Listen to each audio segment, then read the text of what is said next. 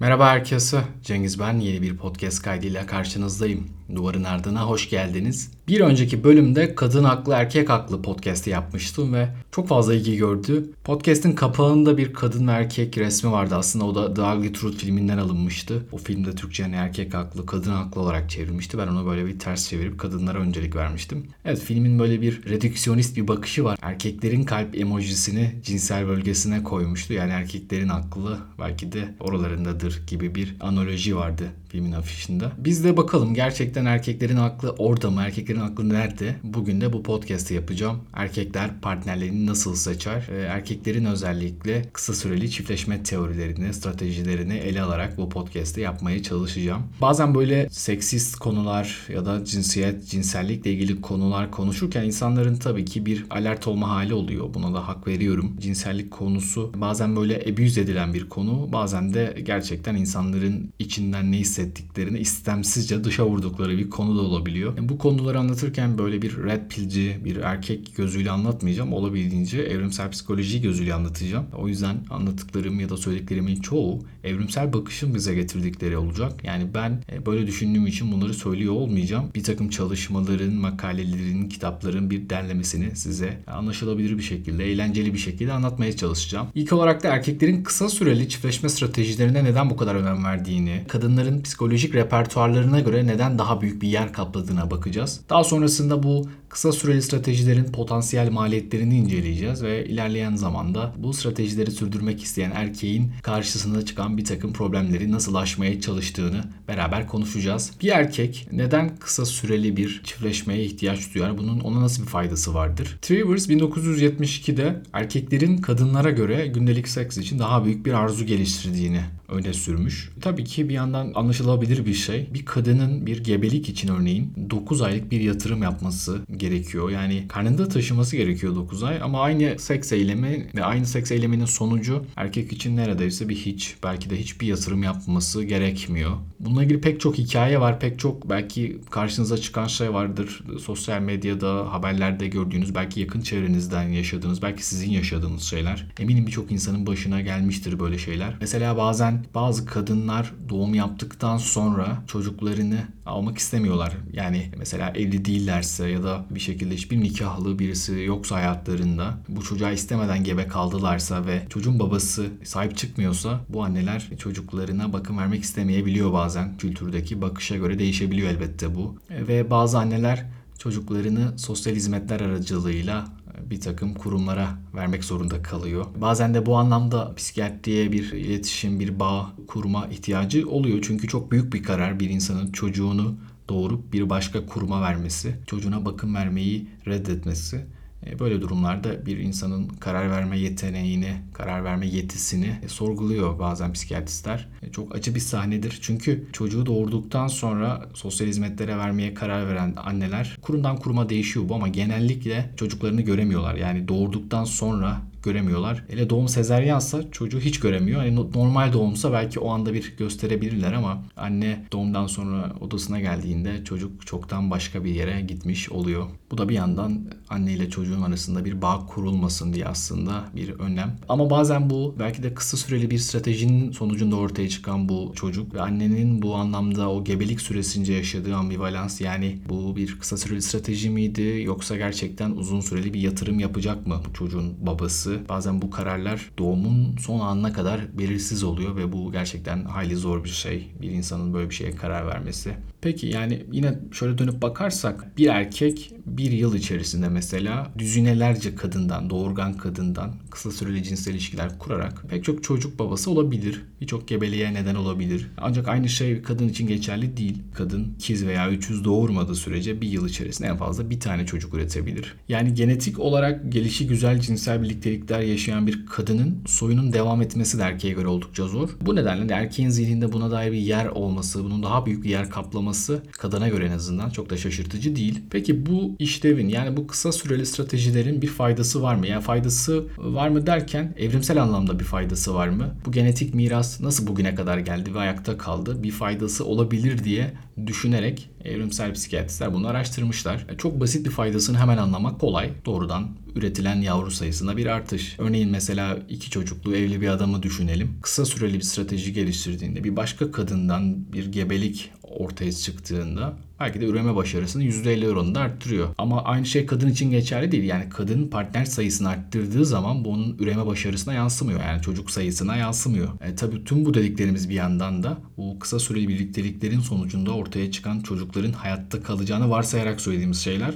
Genellikle de bu birlikteliklerin sonunda ortaya çıkan çocuklara büyük yatırımlar yapılmadığı için hayatta kalma şansları da kendine benzer yaşlardaki insanlara, çocuklara göre daha az. Tarihsel olarak baktığımızda da Betzing'in ve Dawkins'in 1986'daki yazılarına dönüp baktığımızda erkeklerin üreme başarısındaki artışla partner sayıları arasında bir korelasyon var. Yani erkeğin üreme başarısı partner başına düşen çocuk sayısındaki artışla değil, doğrudan partner sayısındaki artışla ölçülüyor. Kadın için ise aynı durum geçerli değil. Yani kadının şöyle bir avantajı olabilir. Belki daha genleri sağlam, daha güçlü, kuvvetli birisinden bir çocuk meydana getirmek. Yani fazla partnerin çocuk sayısını arttırmakta değil ama çocuğun belki sağlığını daha genetik anlamda daha sağlam bir çocuk olmasıyla ilgili bir e, avantaj sağlayabilir ama dediğimiz gibi bu çok ön plana çıkan bir avantaj değil. E, tabii tüm bunların yanında bu stratejiler, bu kısa vadeli cinsel stratejilerin e, bir potansiyel maliyeti, bir bedeli de var. Mesela dönüp baktığımızda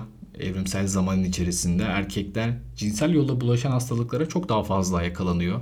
Bu risk erkekler için çok daha fazla. Partner sayısı arttığında bu risk de yine doğru orantılı bir şekilde artıyor. Bir diğer maliyet, potansiyel maliyet arzu edilen bir kadını bulma şansını azaltması. Yani erkeğin kısa vadeli stratejiden uzun vadeli stratejilere geçtiği zaman potansiyel adayın ona bir kadın avcısı itibarı kazandırması, negatif bir sosyal itibara sahip olmak erkeğin uzun vadeli stratejilerini belki de sekteye uğratacak bir şey. Yani aslında her seçiş bir vazgeçiş de bir yandan. Bu yüzden de hani buna da belki dikkat etmek gerekiyor.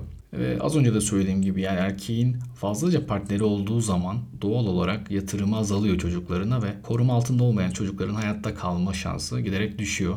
Eskiden mesela Kaygısızlar diye bir dizi vardı. Adamın dört karısı vardı galiba. 30'dan fazla çocuğu vardı. O babanın o çocuklara yatırım yapması hani bırakın duygusal psikolojik yatırımı fiziksel anlamda bile çok zor. Yani onlara bakma, barınma, yemek bunları karşılaması zor. E, o çocukların hayatta kalma şansı doğal olarak düşüyor. E, erkeğin tabii e, bir yandan başka maliyetleri de var. Mesela kadın evliyse veya kadın hayatında birisi varsa, kadın bir çift ise kocalarından ya da erkek arkadaşlarından bir şiddet görmek, bir şiddete maruz kalmak bu da bir bedel olabiliyor. yine kadının belki işte kardeşleri, babası, çevresindeki erkeklerin şiddetine de maruz kalmak bir ihtimal. Aslında erkeklerin ömrünün kısalma ihtimali bu kısa süreli üreme stratejileriyle beraber ön plana çıkıyor. Bugün dönüp baktığımızda şu anki veriler aynı yıl doğan erkeklerle kadınların arasındaki ortalama yaşam ömrünü 7 yıl olarak buluyor. Yani bugün 2020'de doğan bir çocuk erkekse aynı gün doğan kadından 7 yıl erken daha ölecek muhtemelen. Hani bunlar da belki bu testosteronun bir bedeli olabilir. Daha fazla cinsel yolla bulaşan hastalığa maruz kalmak, daha fazla şiddete maruz kalmak yani bu testosteronun yarattığı belki o agresyonla beraber yine başka bir testosteron agresyonuna maruz kalmak ve biliyoruz ki testosteronun ayrıca bir takım koroner arter hastalıkları, kalp hastalıkları ile ilgili e, pek çok olumsuz etkisi de var. Aslında erkeklerin ömrü giderek de kısalıyor. Yani insanın total ömrü uzuyor elbette ama erkek kadın oranına bakılırsa kadın erkek arasındaki fark giderek açılıyor. Aslında bir grup feminist ekol de bunu savunuyor. Yani testosteron sağlığa zararlıdır. E, hatta bir gün gelecek ki dünyada erkek kalmayacak. Biz o erkeksiz günlere kendimizi hazırlamalıyız. Erkekler çünkü giderek ölüyorlar ve giderek sağlıklı hayatlara sürmeleri e, mümkün olmayacak. Dünyada sadece kadınlar kalacak gibi bir bakışları bazen oluyor. Bunu da bazı biyolojik verilerle destekleyebiliyoruz. Ve yine bir başka maliyet erkeğin bu kısa süreli stratejileri güttükten sonra karılarının misillemesiyle uğraşması ve maliyetli boşanma potansiyelleri. Belki de hani bunu böyle insan söylediği zaman aklına ünlüler, zenginler geliyor. Bu kısa süreli stratejileri güden erkeklerin bir şekilde e, işte yakalandıklarında ya da anlaşmalı boşanmalar yaptıklarında fazlaca bir e, maddi kayıpları oluyor. Belki sosyal itibarlarında da büyük kayıplar oluyor ama e, maddi kayıp en azından daha ön plana çıkıyor. Belki de o maliyeti karşılayabileceklerine güvendikleri için bu stratejileri bu şekilde meydana getiriyor olabilirler. Onu da bilmek zor. Elbette hani bu artan yavru üretimi bir avantajdı, bir faydaydı ama bir yandan da çok büyük maliyetler vardı erkeklerin ödemek zorunda kaldığı. E, o zaman bütün bu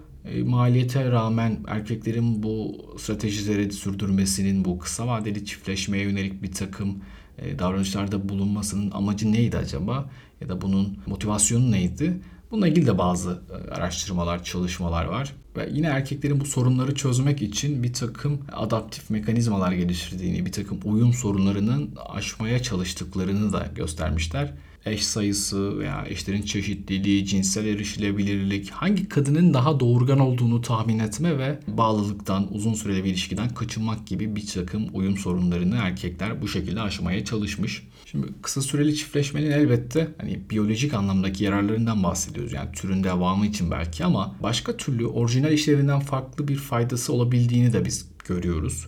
Bunu e, Miston ve Bass 2009'daki çalışmasında söylüyorlar. Örneğin bir rock konserinde kulis görevlisiyle bir cinsel birliktelik yaşayarak kısa süreli bir stratejiyle hep o tanışmayı istediğiniz ünlü müzisyenin kulisine girdiniz ve onunla zaman geçirdiniz. Aslında bu kısa süreli çiftleşmenin bir yararı olabilir. Ama dönüp bakınca bunun orijinal bir işlevi yok. Yani rock müziği atalarımızdan kalan bir müzik değil.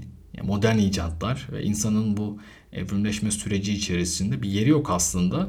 Ama bunun da bir anlamı var. Yani soyut bir işlevi olabilir belki de bu durumların. Hani toplumsal bir erişim sağlamak, yararlı bir konum ve ayrıcalık kazanmak için de bu stratejilerin zaman zaman fayda gösterdiğini belirtmiş yazarlar. Peki bunları konuşuyoruz, speküle ediyoruz muhtemelen de çoğu zaman. Bunların altında yatan bir takım psikolojik mekanizmaları anlamaya çalışıyoruz. Ama elimizde bir kanıt yok. Bazı davranışları bugünden geçmişe yönelik düşünmeye çalışıyoruz. Şunu belki de hani kabul ediyoruz yani çoğu kültürde en azından fiziksel veya sosyal olarak insanlar alıkonulmadıkları zaman belirli koşullar altında kısa süreli çiftleşme e, stratejilerine e, katılıyorlar mı? Bu şekilde davranıyorlar mı? Kadın veya erkek için bunların uzun vadede bir faydası var mıdır? Yani türün devamı için aslında bunları tahmin etmeye çalışıyoruz. Tüm bunların bu tahminleri sırasında insanlar hani bu kısa süreli çiftleşmelerin, bu stratejilerin yüzyıllar öncesine dayandığını da görmüşler. Bir takım belki tiyatro benzeri oyunlarda, bazı romanlarda bu sadakatsizliğin çok yaygın olduğu insan sperm rekabeti için bazı kanıtlar olarak kabul edilmiş Baker ve Bayliss tarafından bir yazıda. Yani bu olumsuz, negatif gözüken durum bazı koşullarda, bazı durumlarda bazı kadınlar ve erkeklerin kısa süreli stratejileriyle birlikte bazı fırsatlara izin verebiliyor ve belki de bu yüzden bir nebze olsun makul karşılanmış olabilir bazı kültürlerde, bazı zamanlarda. E, çünkü bu bir çeşitlilik için bir avantaj sağlamış olabilir diye söylüyor yazarlar. Peki devam edersek bu çeşitlilik ya da bu ortak standartları belirlemekle de ilgili bazı problemler ortaya çıkmış. Erkeğin bu stratejiler için motivasyonel bir adaptasyona ihtiyacı olduğu söylenmiş. Yani içsel olarak bir arzu belki de bir şehvet bu anlamda bu motivasyonu sağlayan şey olmuş olabilir. Bir diğer şey bu kısa süreli stratejileri meydana getirmek için bu standartları belki de düşürmek, kadından o beklentiyi, fiziksel çekicilik anlamdaki beklentiyi belki de azaltmak bir nebze olsun önümüze çıkıyor. Bir diğer belki erkeğin adaptasyon sürecinde yaptığı şey zaman kısıtlamaları asgari zaman kısıtlamaları gerekiyor ki bu kısa süreli cinsel birliktelikler olsun, olmak zorunda kalsın. Yani aklına insanın Titanic geliyor. Yani Titanic'te orada tanışıyorlar ve aslında hani geminin yolu belli, sonu belli. Aslında kısa süreli bir stratejiyle olabilecek bir cinsel birliktelik yaşıyorlar. Her ne kadar birbirlerinden duygusal anlamda birçok şey hissetseler de yolun devamının o şekilde gitmeyeceğini, bir sonu olduğunu biliyorlardı. Bu da belki de onların birbirlerine daha da yakınlaştıran şey olmuştu. Peki bu erkekler yine bu cinsel anlamda erişilebilir belirlilik sorununu nasıl çözdü? Yani kadınlar da önlerinde durup hadi gel birlikte olalım demiyordu.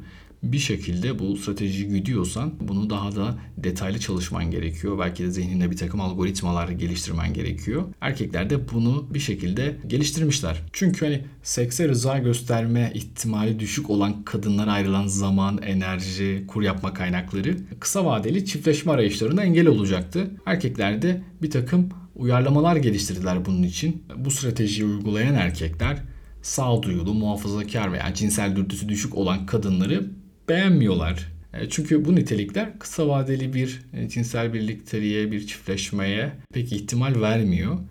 Onlar başka türlü işaretler arıyorlar. Belki hani kıyafetten, davranıştan bir takım anlamlar çıkarmaya çalışıyorlar. Ve belki de kısa süreli eşlerde bazı özellikler onların istenilebilir birisi olmasını sağlayan şey oluyordu. Çok da yine tartışılan bir şeydir. Yani bazen böyle bazı kadınlar bazı kadınları eleştirir. İşte sizin gibi insanlar işte şöyle yapıyor böyle yapıyor diye. E, ya da e, o tarz insanların kabul görmesini, revaçta olmasını anlamlandıramazlar. Ama aslında bir takım stratejiler ve onların sonuçlarında meydana gelen bazı şeyleri de görüyor olabiliriz. Peki yine bir başka sorun. Hangi kadın daha bereketli? Hangi kadın daha doğurgan? Bunları anlamaya çalışmış erkekler.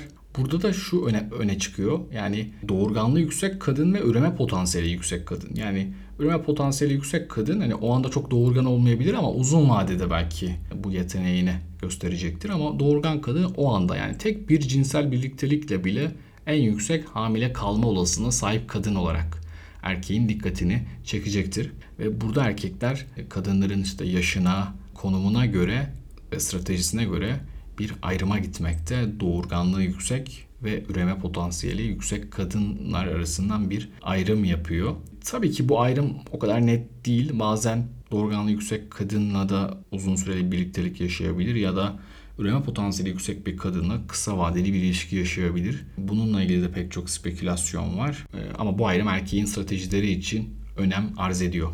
Peki erkeğin zamanla ilgili, enerjiyle ilgili, kaynaklarını düzgün kullanmakla da ilgili pek çok problemi olmuş.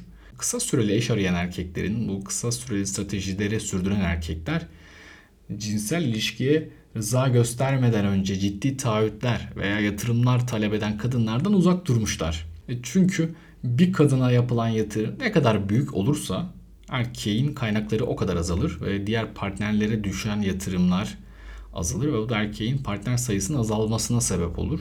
O nedenle genellikle erkekler bu büyük yatırım isteyen kadınlardan uzak durmuşlar. Ağır yatırıma ihtiyaç duyan kadınlar ise belki de bu kısa süreli stratejileri uzun vadeli bir takım stratejilere döndürmüşler erkeklerin. Yani bazen de işte bu işler hani öyle olmuyor. Ama dönüp baktığımızda zaten Jonas'ın ve Bass'ın dediği gibi 2012'deki çalışmalarında kısa süreli eş arayan erkeklerin bu taahhüt isteyen veya ağır yatırımları talep eden kadınlardan uzak durmaları bekleniyor ve bu evrimsel olarak da dönüp baktığımızda genellikle böyle olmuş. Peki bu erkeklerdeki kısa süreli stratejilerle ilgili bir takım psikolojik kanıtlar da var önümüze çıkan.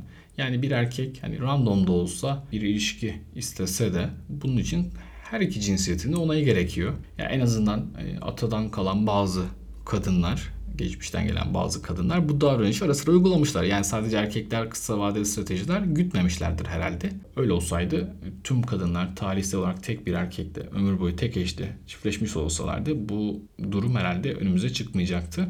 Elbette istisna, zorla uygulanmalar, tecavüzler olmuş olabilir. Bunları göz ardı etmiyoruz. Ama buna dair bazı davranışlar da olmuş olabilir diyor Smith. Bir diğer şey e, bu kısa süreli çiftleşme stratejileri için hani pek çok kanıt arıyoruz. E, işte psikolojik, anatomik, fizyolojik, davranışsal ve bunların bir takım çıktıları var. Bazıları ilgi çekici, bazıları hmm, böyle dediğimiz şeyler ama e, Dönüp bakalım mesela anatomik ve fizyolojik bir kanıt olarak baktığımızda testis boyutu erkeklerdeki testisin büyüklüğünün bu stratejilerle bir ilişkisi olduğunu söylemişler. Yani şimdi erkekler sonsuz sayıda belki evet çocuğa sahip olabiliyor ama bir dişi var ortada. O dişiden çocuk sahibi olmak istiyorlar ve onun için bir rekabete giriyorlar. Yani o dişinin üreme kanalında kimin spermi önde gidecek, kimin spermi yumurtaya ulaşacak ve bu rekabet sonucunda bir büyük testis meydana geliyor. Bu sperm rekabetinin sonucunda. E, çünkü kadının bir tane yumurtasını dölleyebilirsiniz. Ve bunun neticesinde de bu dişi kanalındaki yolculuğun daha da verimli geçmesi için erkeklerin daha büyük miktarlarda sperm sayıları ürettikleri, daha yoğun sıvılar, ejekülat ürettikleri gösterilmiş. Bunu bir seçim baskısı olarak yazarlar değerlendirmiş. Çünkü hani ortada büyük bir ödül var, değerli bir yumurta var. Bu da önemliymiş erkekler için. Bunu da erkeklerin yani insanların aslında diyeyim kendine yakın türleriyle karşılaştırarak bu sonuçlara varıyor yazarlar. Örneğin erkeklerin testisleri gorillere bakıldığı zaman ya da orangutanlara bakıldığı zaman çok daha büyük. Yani insanlardaki erkeklerin testisinden bahsediyorum. Ve e, sonra hani bu erkekler işte orangutanlar, goriller onların cinsel davranışları, tercihleri, e, partner sayıları takip edilmiş. Ve şöyle bir sonuca varmışlar. Yani bu sperm rekabetiyle testis boyutunun bir ilişkisi var. Rekabetin daha çok olduğu bir tür insan, gorile göre, orangutana göre. O yüzden onların testisleri bu hayvanlarınkine oranla daha büyük olmuş. Ama elbette insanlar tüm primatlar arasındaki en büyük testislere sahip değil. Şempanzenin testis ölçüsü, testis oranları e, bir erkeğinkine göre kat be kat daha fazla. Bu da mesela o şempanzelerin belki de bu gelişi güzel cinsel birlikteliklere yönelik daha fazla bir e, çabasının olduğunu göstermiş. E, aslında buradaki en önemli şey de çalışmalardaki en önemli şey de şu. Yani bu primat türlerinin dişilerine bakmışlar ve bunların doğum başına deneyimledikleri tahmini erkek çiftleşme partnerleri sayısına bakmışlar ve bununla beraber son derece tek eşli goril dişileri doğum başına ortalama yalnızca bir erkekle. İnsanlarda ise doğum başına dişiler 1.1 erkekle seks partneri yapmışlardı. Yani %10 daha fazla seks partneri vardı gorillere göre. Belki de hani insanlarda o yüzden testisler bu gorillere göre daha büyüktü. Ama hani babun dişileri ya da bonobo şempanzelerinin dişilerine baktığımızda onların çok daha yüksek. Yani doğum başına 9 e, tane seks partnerleri var. Yine bayağı şempanzeleri e, o da enteresan bir isim bayağı şempanze türü. E, onların dişilerinin doğum başına 13 erkek partnerleri varmış ve bunların neticesinde onların bu sperm rekabetine yol açan davranışlarının neticesinde çok daha büyük testisleri, çok daha fazla sperm sayıları meydana gelmiş olabilir diye söylüyor yazarlar. Evet bu kaydın sonlarına geliyorum artık. Bu kısa süreli çiftleşme stratejileri için insanlarda yapılan bir deneyden bahsedeceğim size. İlgi çekici bir deney. Bu çalışmaya 35 tane çift dahil ediliyor. Ve bu çiftlerden şöyle bir şey isteniyor. Cinsel birliktelikleri sonrası prezervatiflerini vermelerini ve buradaki spermleri sayacakları söyleniyor çalışmaya katılanların. Çiftler birlikte olduktan sonra prezervatiflerini veriyorlar bu prezervatifteki spermler sayılıyor. Daha sonra bu çiftleri ayırıyorlar ve bir miktar uzaklaştırıyorlar belli günler, belli saatler ve bu kez de erkeklerin mastürbasyon yaptıktan sonraki sperm sayılarını vermeleri isteniyor. Ve şöyle bir şey görülüyor. Erkekler partnerlerinden uzak olduğu zaman da erkeklerin sperm sayısı artıyor. Zamanlarını birlikte geçirdiklerinde ise sperm sayısı daha düşük miktarda. Yani ortalama 389 milyon spermden 712 milyona kadar yükseliyor. Sadece mesela zamanlarının %5'ini birlikte geçirdiklerinde. Ve neredeyse iki katı çiftin bir önceki cinsel birliklerinin ya da mastürbasyonun zamanından bağımsız tamamen birlikte geçirdikleri zamana göre bir varyasyon gösterdiğini söylüyor.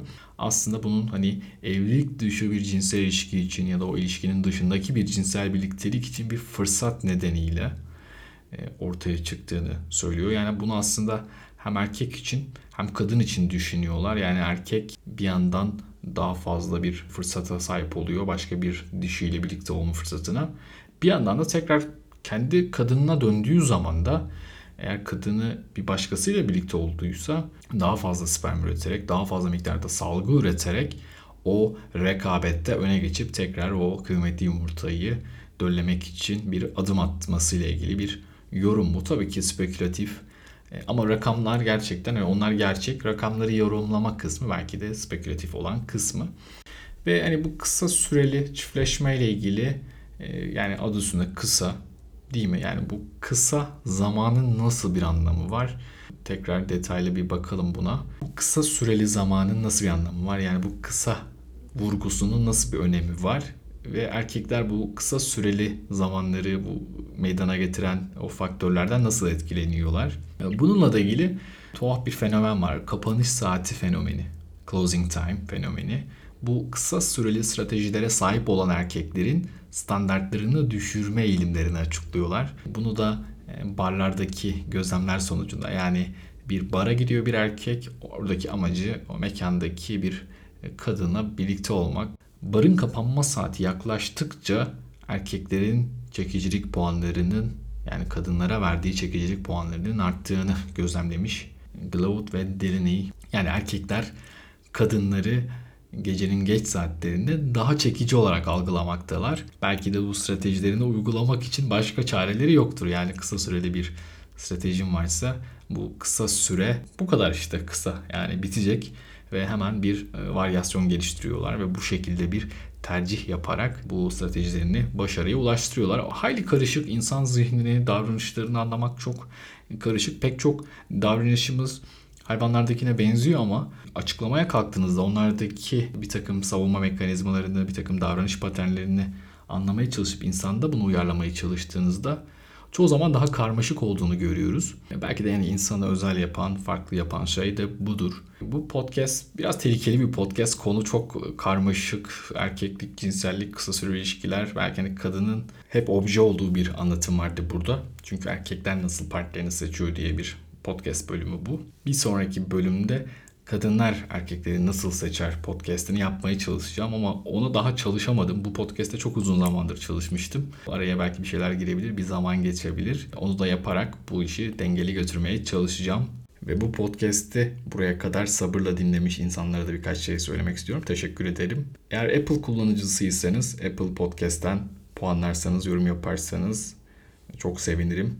Onun dışında Duvarın Erdi Pod'un Instagram sayfasını takip ederseniz çok mutlu olurum ve hikayelerinizi paylaşırsanız arkadaşlarınıza ulaşmasını istediğiniz bir podcast bölümü ise bu. E, bu beni de memnun eder. Belki onları da memnun edecektir. Tekrar çok teşekkür ediyorum. Kendinize iyi bakın. Hoşçakalın.